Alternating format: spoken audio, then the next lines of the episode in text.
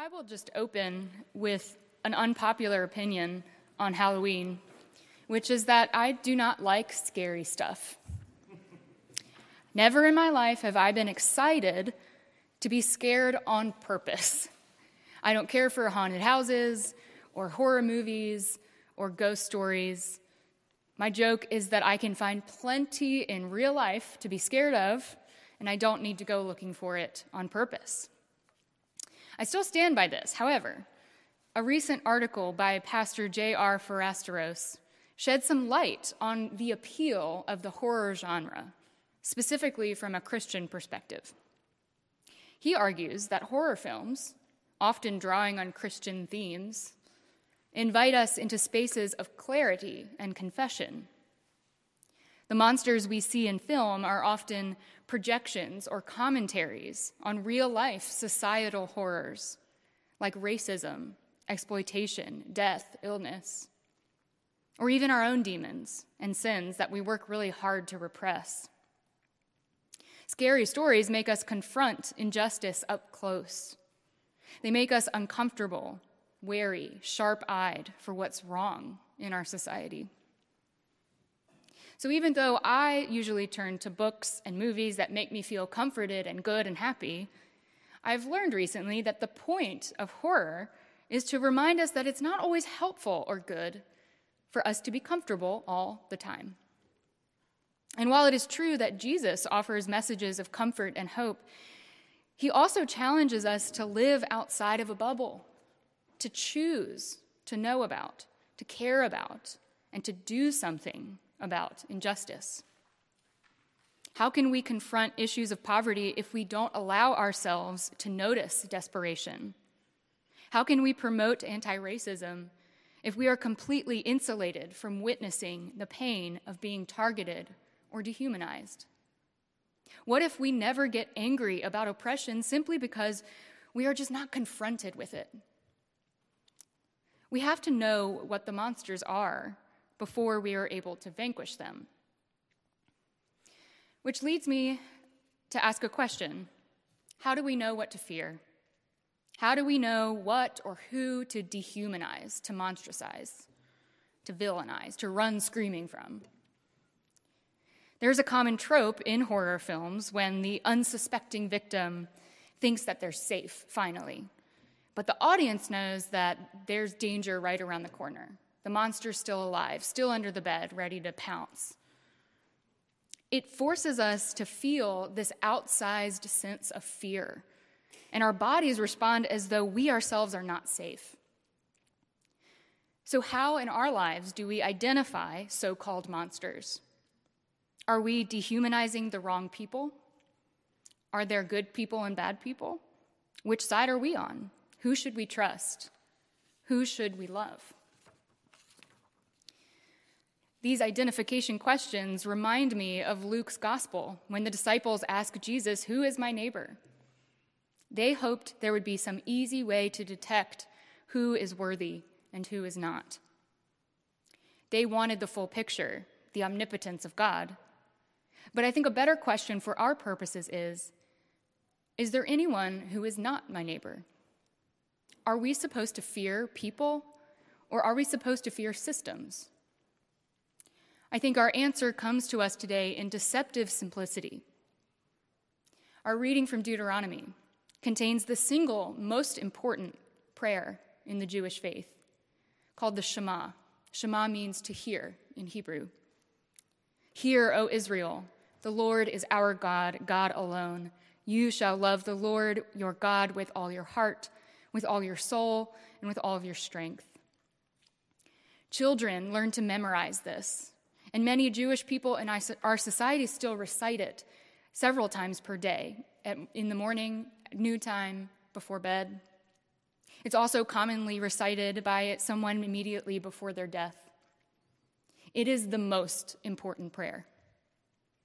And Jesus affirms that this is the first and greatest task to which we are set by God. And from this, a reminder to love our neighbors. While it is tempting to lift up the Shema as the Jewish equivalent to the Lord's Prayer, which is probably something many of us have memorized since we were little, we have to look at the gospel and actually realize that the Christian equivalent of the Shema is the Shema. Jesus affirms the greatest commandment is for Israel to hear that the Lord is our God, God alone. From this, all other prayer, moral action, decision making springs. Loving God leads to loving neighbor. There is no other way loving God could possibly turn out.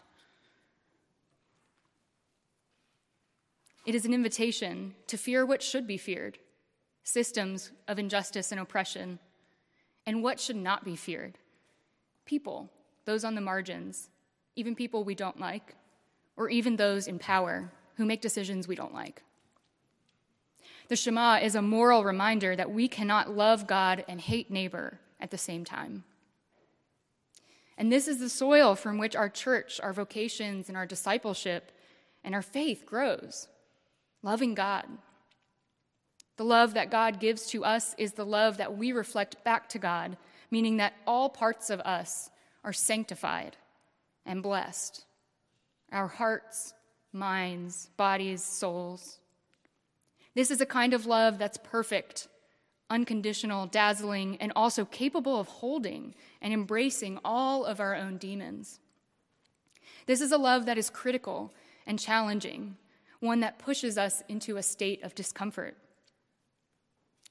And I believe this commandment sums up the value of sometimes needing to sit face to face with our fears, needing to be afraid on purpose. I'm willing to bet that all of us here in this room have seen the equivalent of horror movies play out in our lives, either personally or in our periphery. And as much as we would like to escape this, we cannot. Maybe this is why we enjoy manufactured spooks like ghosts and goblins. The love that Jesus commanded us to give God and to our neighbors requires us to have times where we are afraid. Just for the sheer fact that there are lots of terrifying realities about the world we live in, and that maybe, just maybe, we sometimes contribute to it. It reminds us that it is not up to us to decide if we are good or bad or if our neighbor is good or bad. Instead, it says, being unsettled is a gift of the highest order and a fruit of the strongest love. God's love comforts us, yes, but it also doesn't let us forget that we have a job to do as disciples. Sometimes God's love looks an awful like confronting evil so that we are aware of our own demons and those in the world around us. Only then can we heal. There are lots of Christians who severely disapprove of horror movies because of the way they allegedly glorify paganism and open up a way into Satan's evil machinations in the world. But I actually don't think that this is what Satan, or so called evil forces, would actually want. I think Satan would prefer us to keep to stay in the dark about our own sin, our own complicity and the suffering of others. If we do not confront what scares us, we cannot repent or reconcile, and that is what Satan wants for us to not care, for our indifference. Instead, God asks us to love unceasingly, which necessarily requires some amount of discomfort some internal interrogation about who we see as monsters and not neighbors? Who is my neighbor? You are, and they are. Together in love, we can survive and even thrive amidst a trouble and scary world, making it a little better as we go. In the name of God, Creator, Redeemer, and Sustainer.